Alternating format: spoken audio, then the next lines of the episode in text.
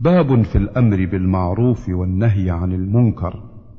عن أبي الوليد عبادة بن الصامت رضي الله عنه قال بايعنا رسول الله صلى الله عليه وسلم على السمع والطاعة في العسر واليسر والمنشط والمكره وعلى أثرة علينا وعلى الا ننازع الأمر أهله.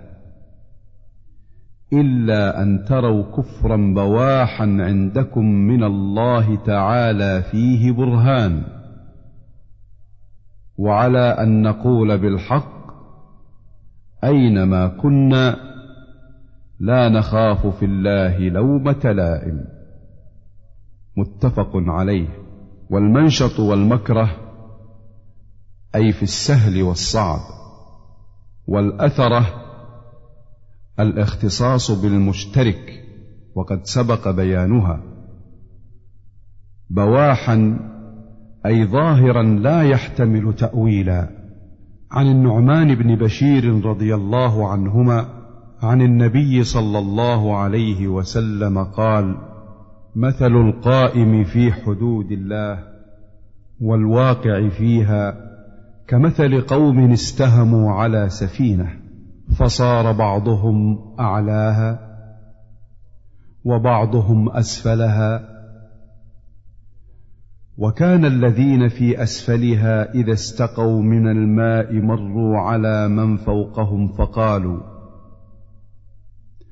لو أنا خرقنا في نصيبنا خرقا ولم نؤذ من فوقنا فإن تركوهم وما أرادوا هلكوا جميعا وإن أخذوا على أيديهم نجوا ونجوا جميعا. رواه البخاري. القائم في حدود الله تعالى معناه المنكر لها. القائم في دفعها وإزالتها. والمراد بالحدود ما نهى الله عنه. استهموا اقترعوا عن أم المؤمنين أم سلمة هند بنت أبي أمية حذيفة رضي الله عنها عن النبي صلى الله عليه وسلم أنه قال إنه يستعمل عليكم أمراء فتعرفون وتنكرون فمن كره فقد برئ ومن أنكر فقد سلم ولكن من رضي وتابع. قالوا يا رسول الله ألا نقاتلهم؟ قال لا ما أقاموا فيكم الصلاة. رواه مسلم. معناه من كره بقلبه ولم يستطع إنكارا بيده ولا لسان فقد برئ من الإثم وأدى وظيفته. ومن أنكر بحسب طاقته فقد سلم من هذه المعصية. ومن رضي بفعلهم وتابعهم فهو العاصي. عن أم المؤمنين أم الحكم زينب بنت جحش رضي الله عنها أن النبي صلى الله عليه وسلم دخل عليها فزعا يقول لا إله إلا الله. ويل للعرب من شر قد اقترب. فتح اليوم من ردم يأجوج ومأجوج مثل هذه.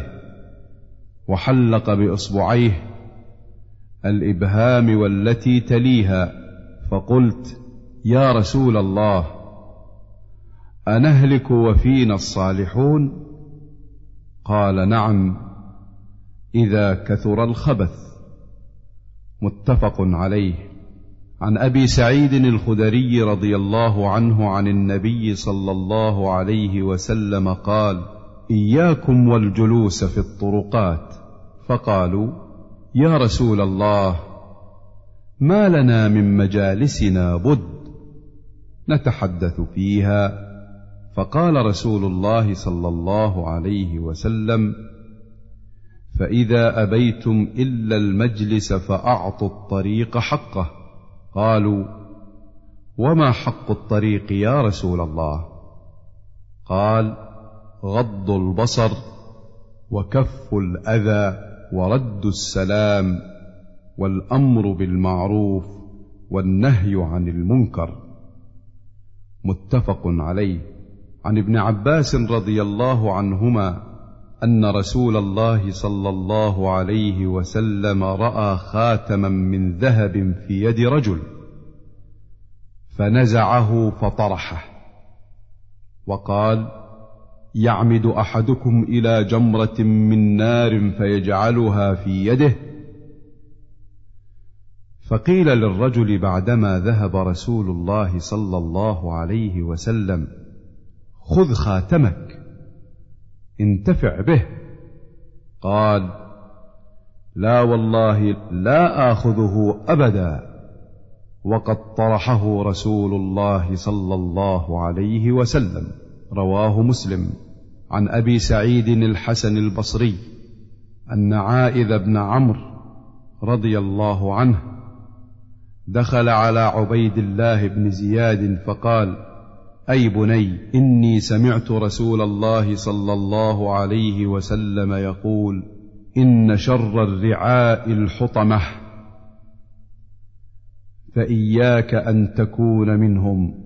فقال له اجلس. فإنما أنت من نخالة أصحاب محمد صلى الله عليه وسلم.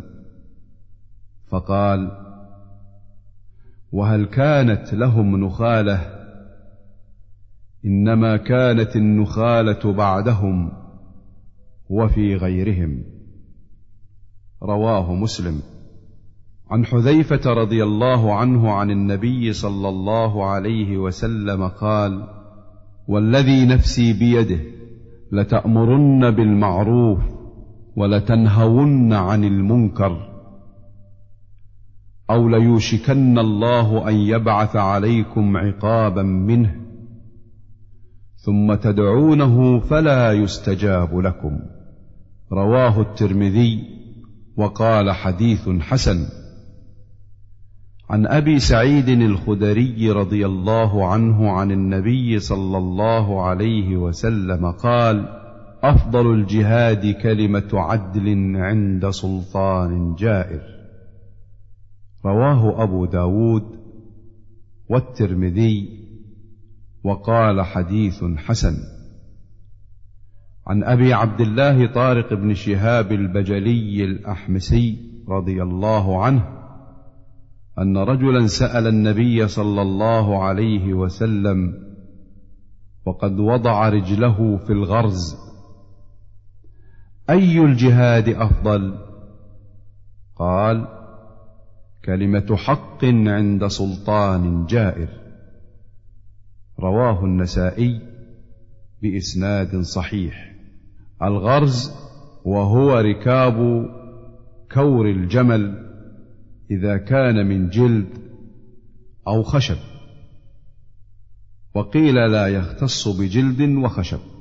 عن ابن مسعود رضي الله عنه قال قال رسول الله صلى الله عليه وسلم إن أول ما دخل النقص على بني إسرائيل أنه كان الرجل يلقى الرجل فيقول يا هذا اتق الله ودع ما تصنع فإنه لا يحل لك.